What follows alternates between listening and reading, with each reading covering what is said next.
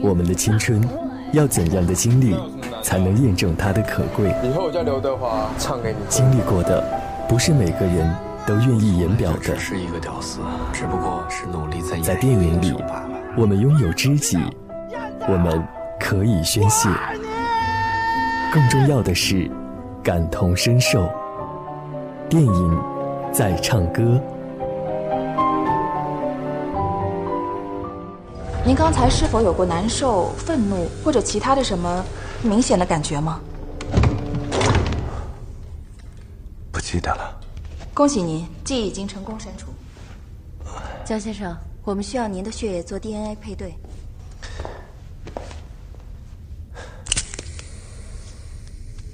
这是您将来取回记忆的密码。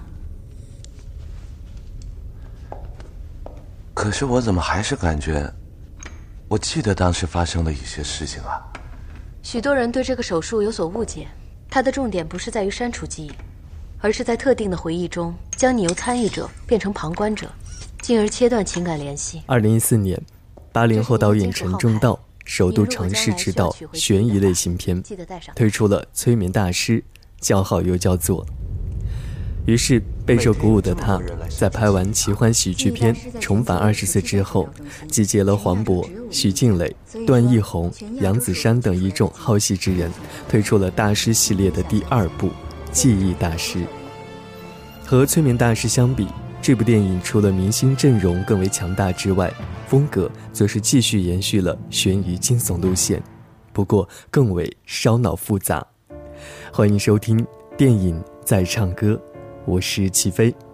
从岁月走过，把真相遗落，你我的寂寞该从哪里人走？绝望的沉默，激动的诉说，都不是挽救，而是手足无措。幸福从最高点坠落，抹在回忆酿成烛火，恍如隔世的人舍你舍我，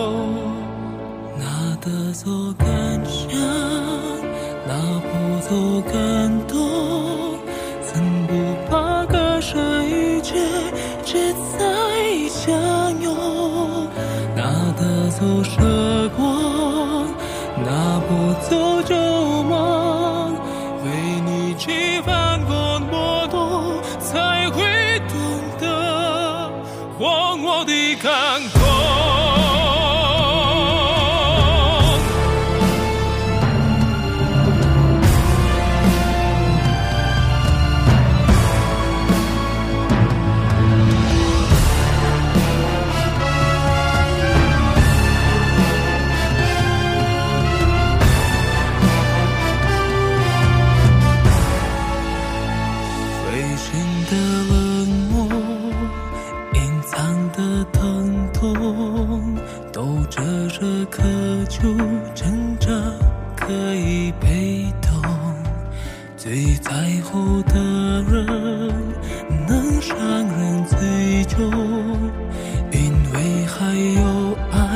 淹没，情绪汹涌，幸福总最高点坠落，摩擦回忆两情烛火，恍如隔世的人，舍你舍我，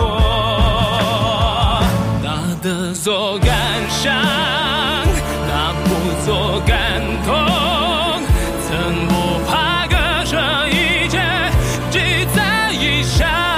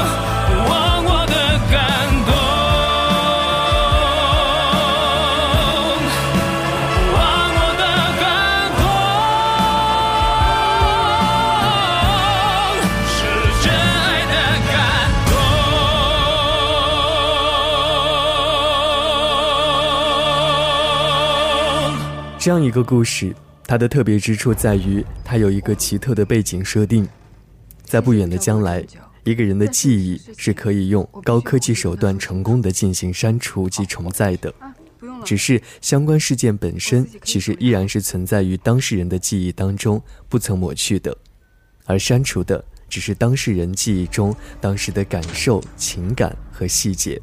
从而令他既可以以旁观者的角度随时的去回忆往事，又可以不再为此去牵动情感。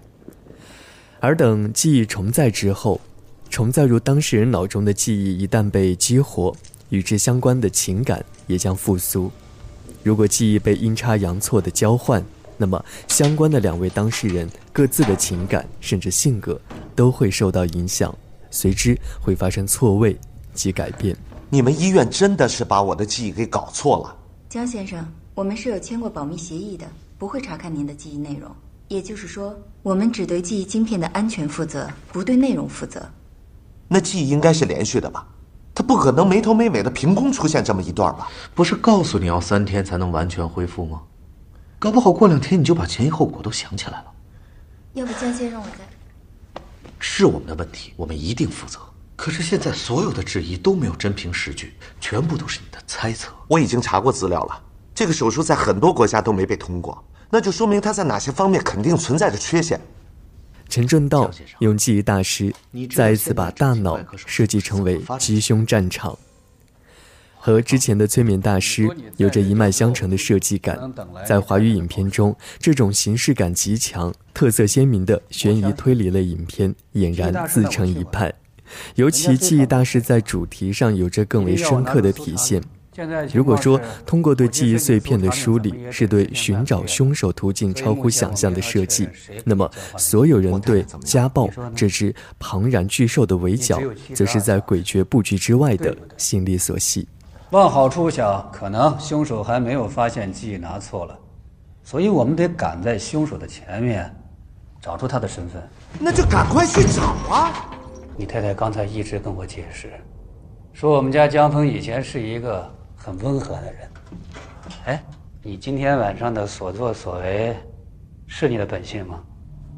现在你的记忆是我们破案的唯一依据，你要尽可能的配合我，给我更多的线索，我才能找到凶手，这样你和你太太才能真正的安全。行吧，你怎么说我怎么做。记忆大师。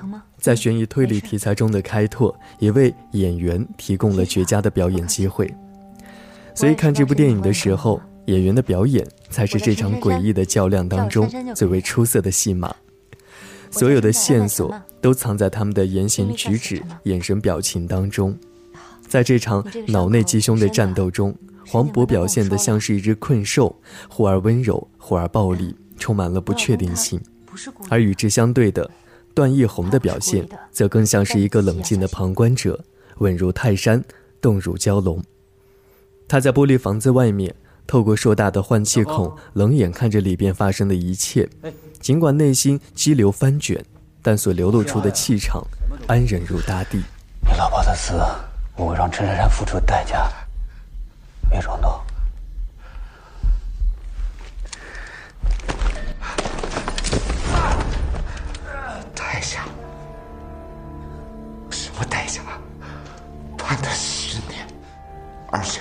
是无锡，江峰，我知道你们俩为了怀上孩子，吃了不少苦。他已经死了，你这么做还有用吗？其实，越是诡异凶险的布局，就越需要演员的精准表演。每一个眼神，每一个表情。都不是凭空而来的，也不会凭空而去，它都留给观众思考的线索所在。这是谁啊？惊悚片里的过度夸张，在这里绝不适用。然而，国内这样题材影片一直是处于空白的状态，演员的表演也大多留在功夫片的耍酷和爱情片的咆哮上。把演技变成故事的一部分，确实是一场考验。这里是电影在唱歌，我是齐飞，关注我的个人微信号 qf 三二零八幺八八，我们一起听电影。我和你的过用什么交换？难道怀疑就可以推翻？我们都受过伤。那是勋章，痛淡灿烂，被遗落的时光，被废弃的答案，心是无人之地的沧桑，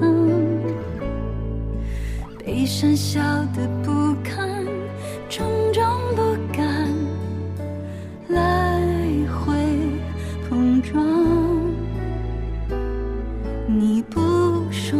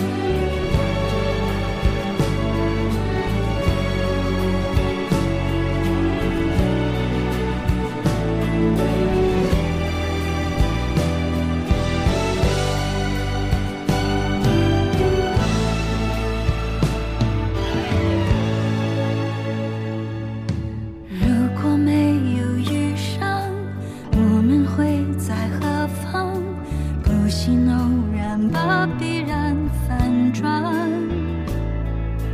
不被了解的伤